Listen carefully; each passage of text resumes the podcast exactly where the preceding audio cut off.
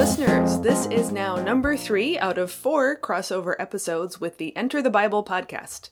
But this time, hosts Katie Langston and Kathryn Schifferdecker are not talking with Dad, but me. We take up the lively and rather comical topic of why God heals the kinds of illnesses that the body has the potential to heal anyway, like infections or cancers, but not ones that the body can't heal in any case, the prime example being an amputated limb that never grows back. Longtime listeners of Queen of the Sciences will recognize some themes that Dad and I discussed in our episodes on illness and healing, and also miracles with some help from C.S. Lewis. But if you haven't heard those two yet, by all means go back and have a listen. And most definitely subscribe to Enter the Bible or visit their website at enterthebible.com slash podcast. And now here's the episode.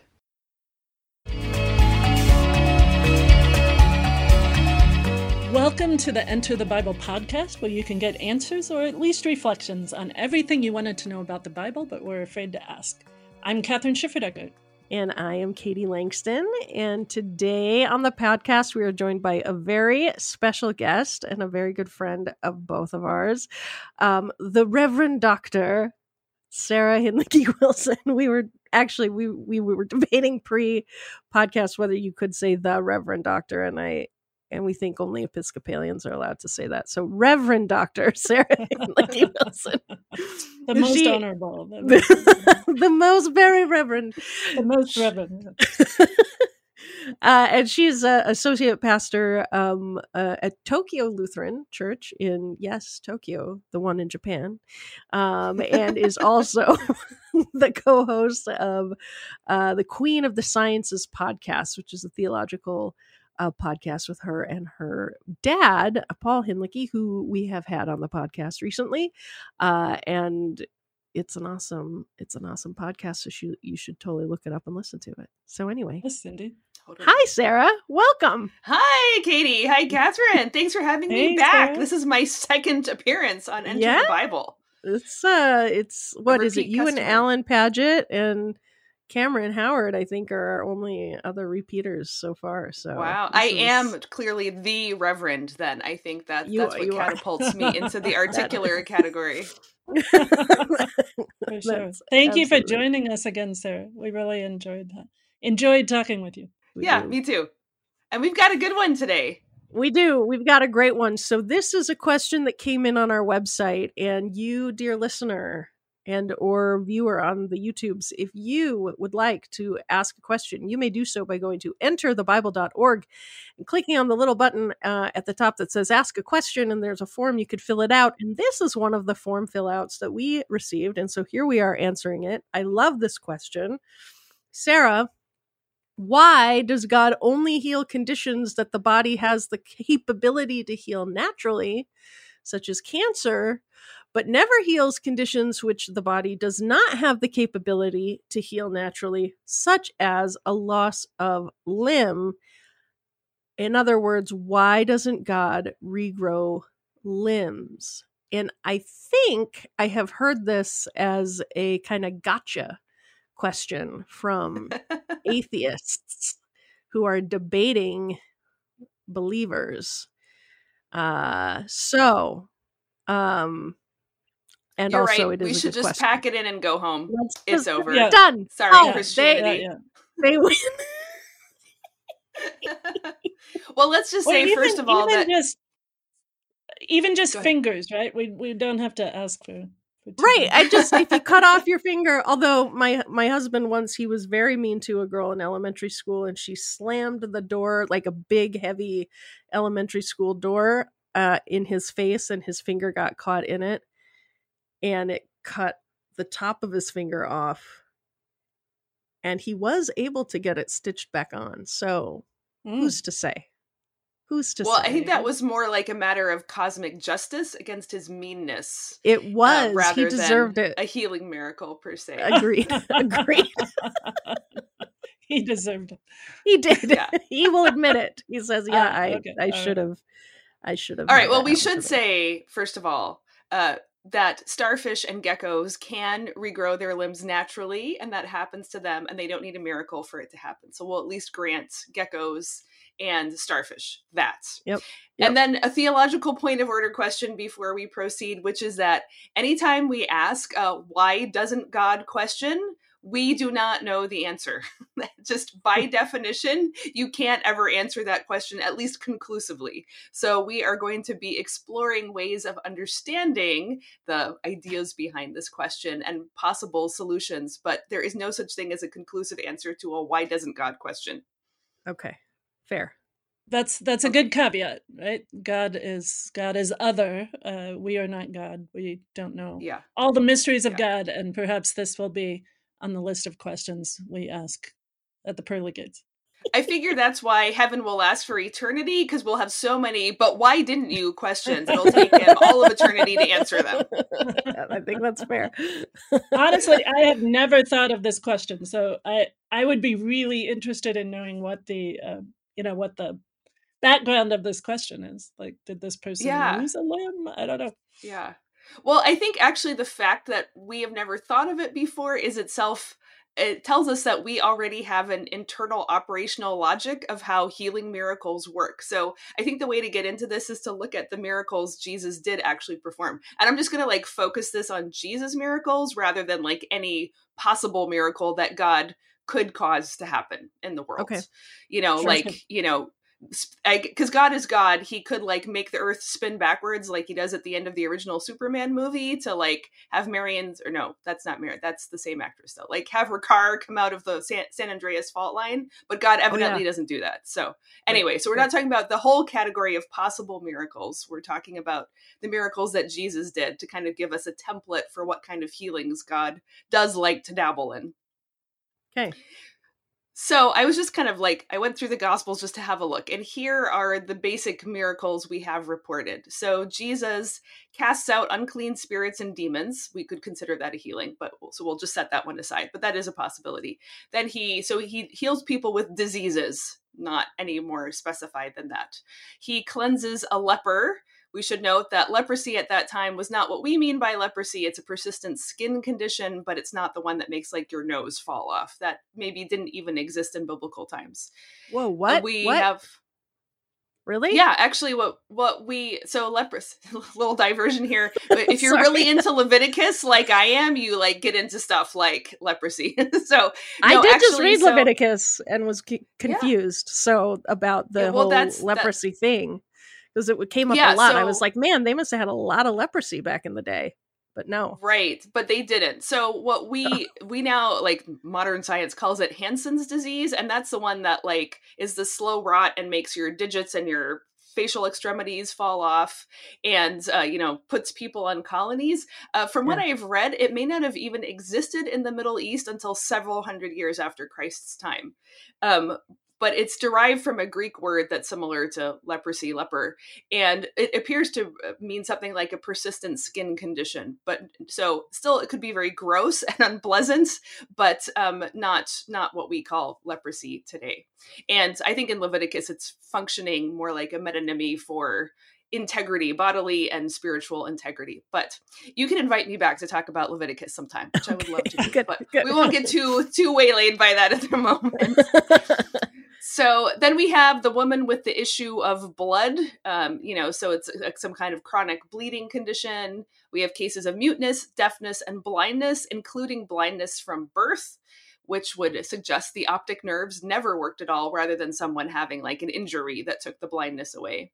Seizures, maybe something like epilepsy, that's kind of overlaps with the demonic possession cases, so it's hard to tell. Um, Jesus brings back to life Jairus's daughter, the son of the widow of Nain, and Lazarus. Though uh, th- this um, is worth noting, those are all fairly recent deaths. He's not like saying, "Let's see what happens if we bring Elijah or, you back to life," or you know, right. King David. So it's not like zombie reanimation. It's people recently dead. And um, it's quite important, actually, in biblical imagination that Jesus' body did not see corruption. So the idea that, like, like the worms didn't take over his corpse. so he was definitely dead, you know, beyond any natural means of revival, but had not passed into the state of rot. Um, so hold that one in in reserve. I think that's sort of relevant here. Um, then there's cases of paralysis. So I think we're getting a little closer there. And then finally, a withered hand is restored. Mm-hmm. So this is a pretty wide range of conditions of various types, various durations. Um, but then I thought the one thing that Jesus could have done that didn't, that he didn't do, was after John the Baptist's head was lopped off by Herod's soldiers, Jesus did not go and reattach it. John's head, once removed from his neck, stayed off. And I mean, maybe Jesus didn't have access immediately to the body, though we know that John's disciples took at least his corpse. We don't know if he got the head too, because, you know, little Salome ran off to show mommy the cool thing that she'd done. So maybe they didn't even have a chance to get the head and put it back on the neck. But um, evidently, that was not a miracle Jesus was invested in. He wasn't into it. He did. He did put the ear back on. Oh right, yeah, I forgot about true. that one. That's right, true. Yeah, yeah, yeah. right, true. Yep. Okay, so that's sort of. I think that's more like you know the fingertip rather than like it the is more like entire the fingertip. amputated yes. leg. Right. Yes. I, Yes, I would agree with yes. that. Okay. Yeah. So and but uh so th- this is a lot of stuff that Jesus does do, but I think it also indicates that there are, is a s- limited scope of healing within the possibilities of the natural world. That some healings are clearly eschatological, and healing the vast majority of the human race from the condition known as death is an eschatological solution. It's not one for now. Okay. And- so and stop. define eschatological, sir. exactly. Right. Oh, yes. Eschatological means the end of time. After the normal conditions that obtain in our universe pass away, Jesus comes again in glory. God is all in all. We have very little data on that. Mostly promise a few glimpses. So there's very much not so much that we can derive from it, except that all of uh, all of Christian um, faith is connected to hope in the promise of what will be. We're not looking at a complete restoration of affairs right now. And so I think the the not grown back amputated limb is one of those signs that we are not yet living in a, a time of full restoration. Like when Augustine goes into these wild speculations about the resurrection body, he considers things like, you know, will damaged bodies be restored? And he thinks, yes, they will. On the other hand, he says, you will not get all your fingernails and hair back. Once removed from your body, they will stay back. Otherwise, you would have impossible fingernails in the life to come because, you know, an entire lifetime's worth of fingernails, that would That's not be part of true human flourishing in the life to come. That's true, Augustine. Good I- thinking there, buddy. Never, never uh, read that. So, from but Augustine. but Wow. but the resurrected body will like in the resurrection you do get your limb back, but not not all your fingernails. That's what Augustine believed. Yes. Yes. Okay, but what okay. he's working from there is clearly like a sense of the the um uh, integration and wholeness and restoration of the human body as it is meant to be and so you know clearly part of the the tragedy of current existence is that plenty of people are born with fully functional bodies that do everything that they're supposed to do until a pretty ripe old age but there are people who are born with bodies where some system is not working correctly. You know we have infants who die in the womb or right after death you know or people who have persistent you know disabilities throughout life that are damaging to the wholeness that they they would mm, ideally have.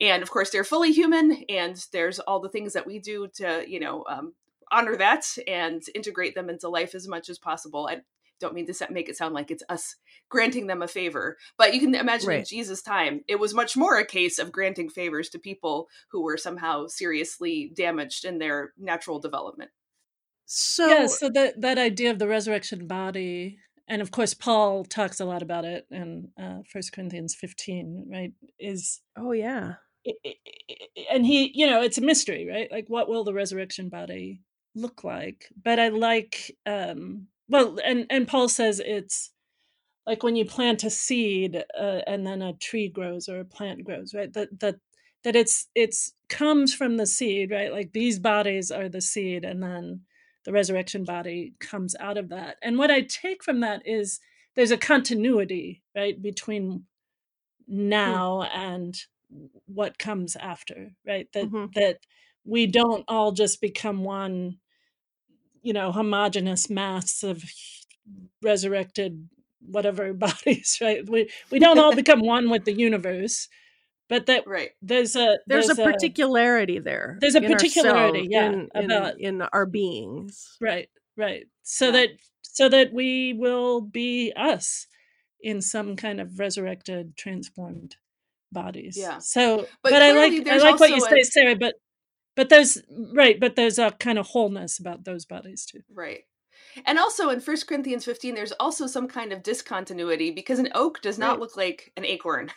So I don't right. know what exactly yeah. that means or how far Paul wants to push that. But I think at least what it can reflect back to us about our time is that the difference between a completely whole, normally functioning body and one that is somehow damaged or disabled is actually not that great compared to what we will both be in the life to come. So there's oh, more yeah. closeness among all human sufferers of the normal degradations, corruptions of, uh, you know, physical corruption of bodily processes than there is um, difference. You know, we're not uh, able-bodied people are not more like a resurrection body in that respect. There is some radical right. transformation that takes place that we can't imagine.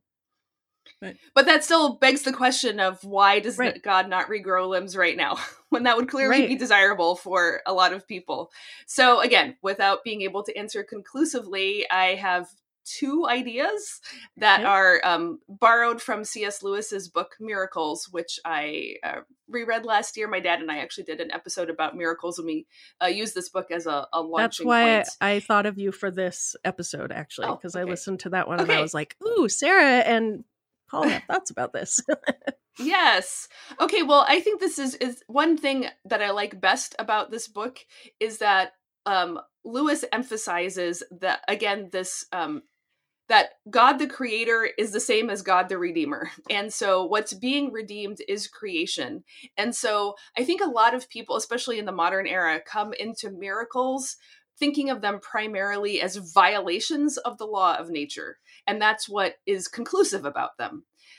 But the problem is that then that makes the redeemer somehow at odds with the creator that god is like fighting against himself or thinks that how how creation is set up is fundamentally flawed and so it has to be altered or cheated somehow and mm. this takes us into so many theological and philosophical difficulties we cannot get into right now. But Lewis has a very good quote that I'm going to read to you here, which I think really points out the idea of a miracle being a restoration of creation rather than a violation of creation.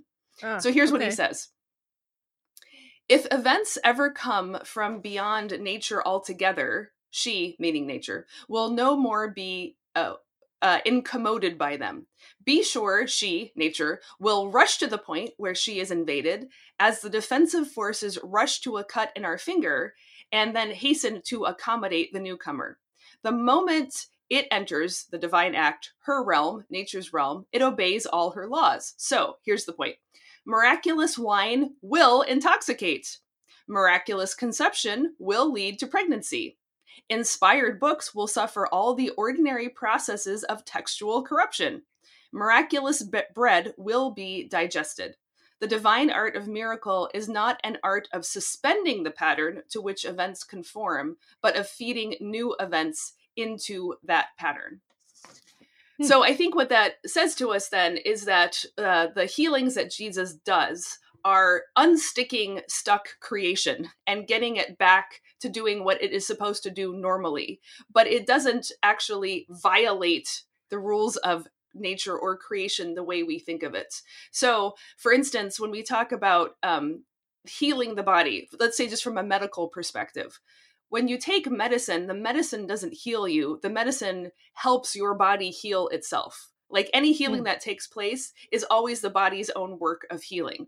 And so right. I think we see something analogous going on in Jesus healing is he is entering something new, a divine unsticking process, so that the healing can take place and the creation can be restored to how it is meant to be. But obviously, in a case like a limb being sawed off in you know whether it's you know after a landmine accident or being in war or a cancer or whatever takes it off there is no natural human or no natural creative process in human bodies that regrows limbs ever whereas bodies can heal infections bodies do conquer cancer um, i think hmm. maybe in the cases of like bringing back um, uh, even something like an ear like uh, someone who's deaf you know maybe that would we would think of that in terms of like healing a, a, a exploded eardrum or something like that or reattaching optic nerves. But it's not like you can start seeing out of your elbow. Like that is not the miracle that jesus ever causes to happen. Right right. That's, yeah that's so really that's good like that. yeah.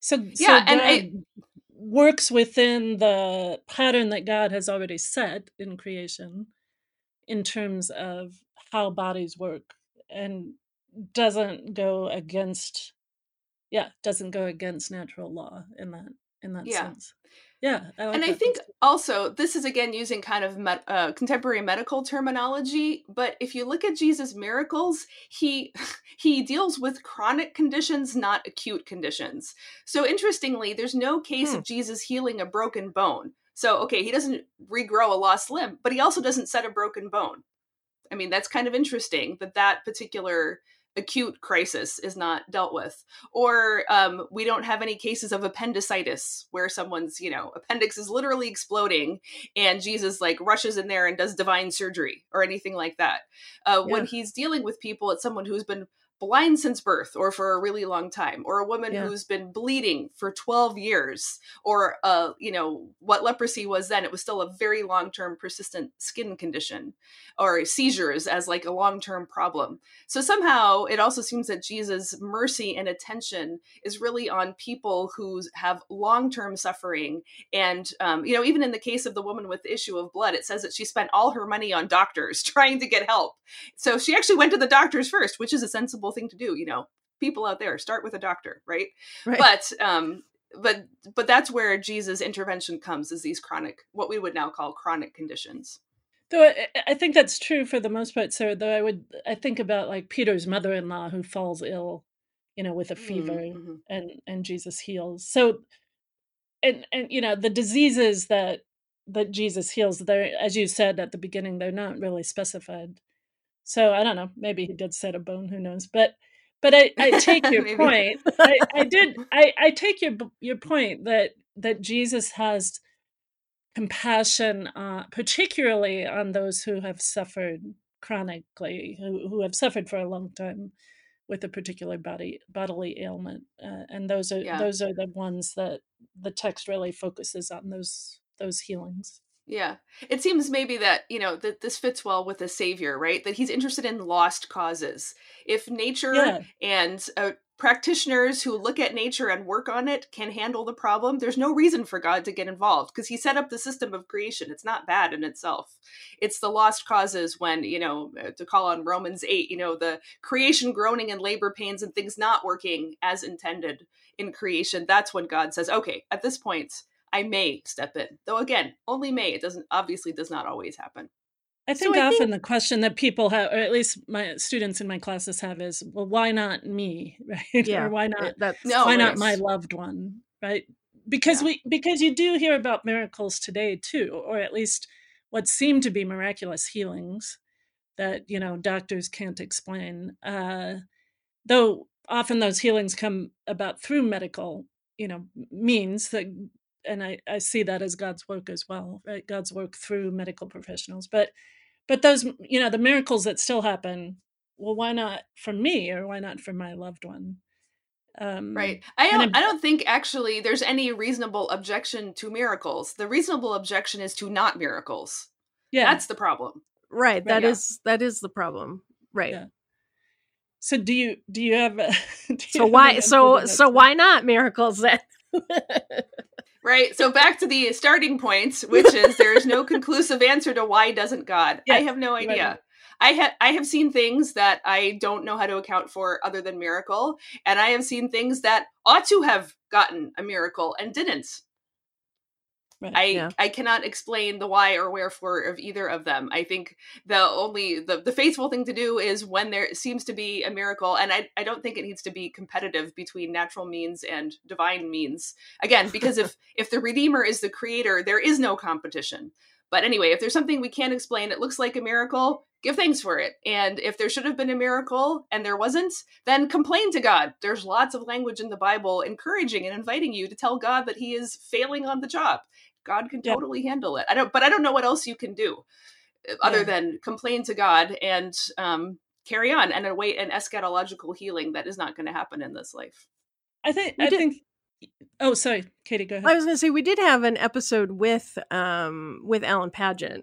Uh, yeah, Padgett yeah. on on the kind of question of like do miracles happen and why do they happen or why don't they happen like more broadly and he had some interesting thoughts about you know how it's sort of like a foretaste of the the eschatological end or whatever. I can't remember exactly what he said. Sorry, Alan. Don't listen. But then you're like, yeah, why no, can't I, was... I, have the foretaste? yeah, right. No, right. I, I that, that's where I was going to go too. I think yeah. I think Alan had a really nice answer, and and yeah, it has to do with that. You know, one of the words for what we would call miracles in uh, in the Old Testament, uh, ot is uh, is a sign. Yeah. So oh, that's uh, right. That's and, what it and was. Yeah. So if miracles are signs, then um, there's what are they signs of? Well, they're the sign signs of the coming kingdom of God, uh, the eschatological reign of God. And so, why you know they're they're not meant to heal everyone. Like uh, our dear departed colleague Terry Fretheim here at Luther Seminary uh, wrote a uh, well wrote on this topic too, and he said, you know, Jesus heals a blind man, but he doesn't heal all blind men, right, in his day right, or right. women. He calms the storm on the Sea of Galilee, but he doesn't eliminate all storms, right? That even in Jesus' time, even his miracles are meant to be signs uh, and and um, yeah, signs and inbreakings of the kingdom of God to give us hope, um, not to not to heal everything right now. It's not it's not the messianic age yet. Right?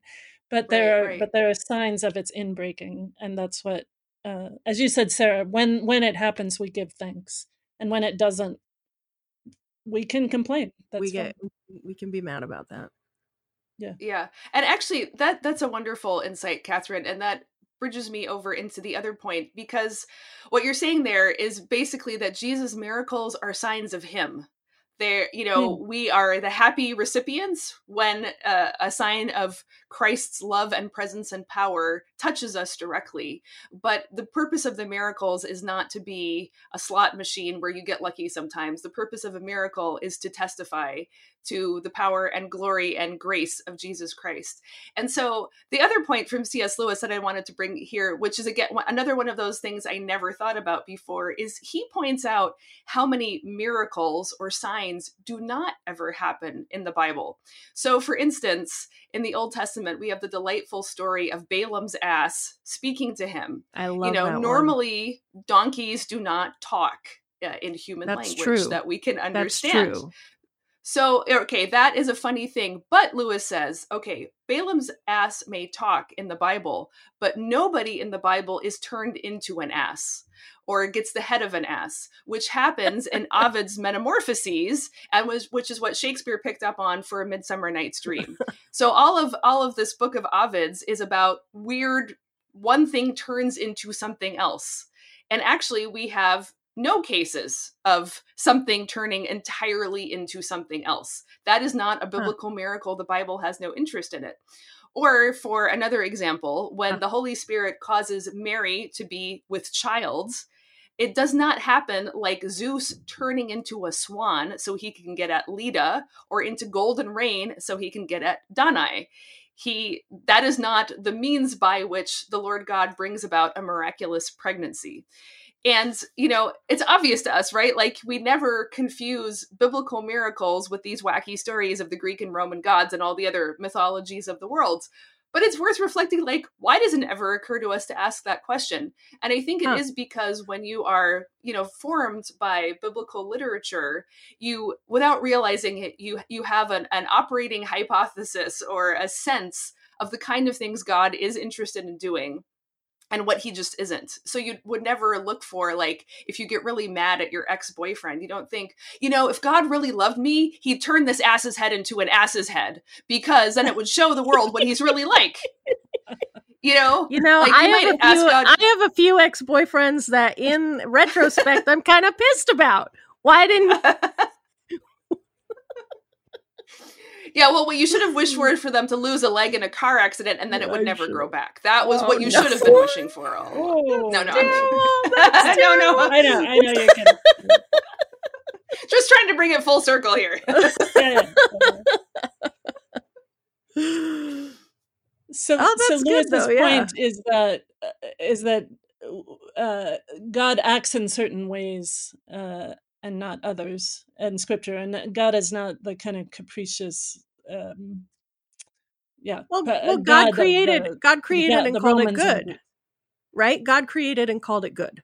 And so God, you know, it, God's work is toward the furtherance of the creation that Mm. he made and isn't about like mixing those kinds of things up because it was good. Right. So the mir- Yeah. miracles are not the complete set of all violations of nature that could take place. Yeah. And so what we see, especially in Jesus' miracles, is signs of who he is that restore stuck creation to the creator's original intention because Jesus is the creator and he is the son of the creator and sends the spirit of creation onto creation all over again in the Pentecost. So that's why there's this kind of integrity but very limited set of miracles that you see in the Bible that don't extend to all possible weird things that could happen. But like it. signs of the signs of the whatever you want to call it, the messianic age, the the the next Right. life, the the time when God's kingdom, when God's reign and rule will be uh, will be here. Yeah. That's uh, really helpful, Sarah. Thank you for that. I, I have not read that particular book of C.S. Lewis's Miracles, but uh, I'll put it on my list. That sounds like uh, very insightful. Very insightful. And uh, you uh, you added Augustine and others as well. Thank you for that. Uh, we knew that you would be the person to, to answer this question, so thank you. really Very inconclusively, as there's still no answer really, but that's the best I got for you. Eh, eh, that's pretty good. That's pretty good for a complicated question. So, so thank you, Sarah. Thanks for joining us, and thank you, listener and viewer, for listening to this episode of the Enter the Bible podcast. You can get high quality courses and commentaries, resources, videos, more podcasts and reflections at enterthebible.org. And if you uh, have a question of your own, uh, please uh, uh, send it to us at enterthebible.org. Uh, we can't answer all the questions we get, but we try to answer as many as we can. So thank you for joining us, and we'll see you next time.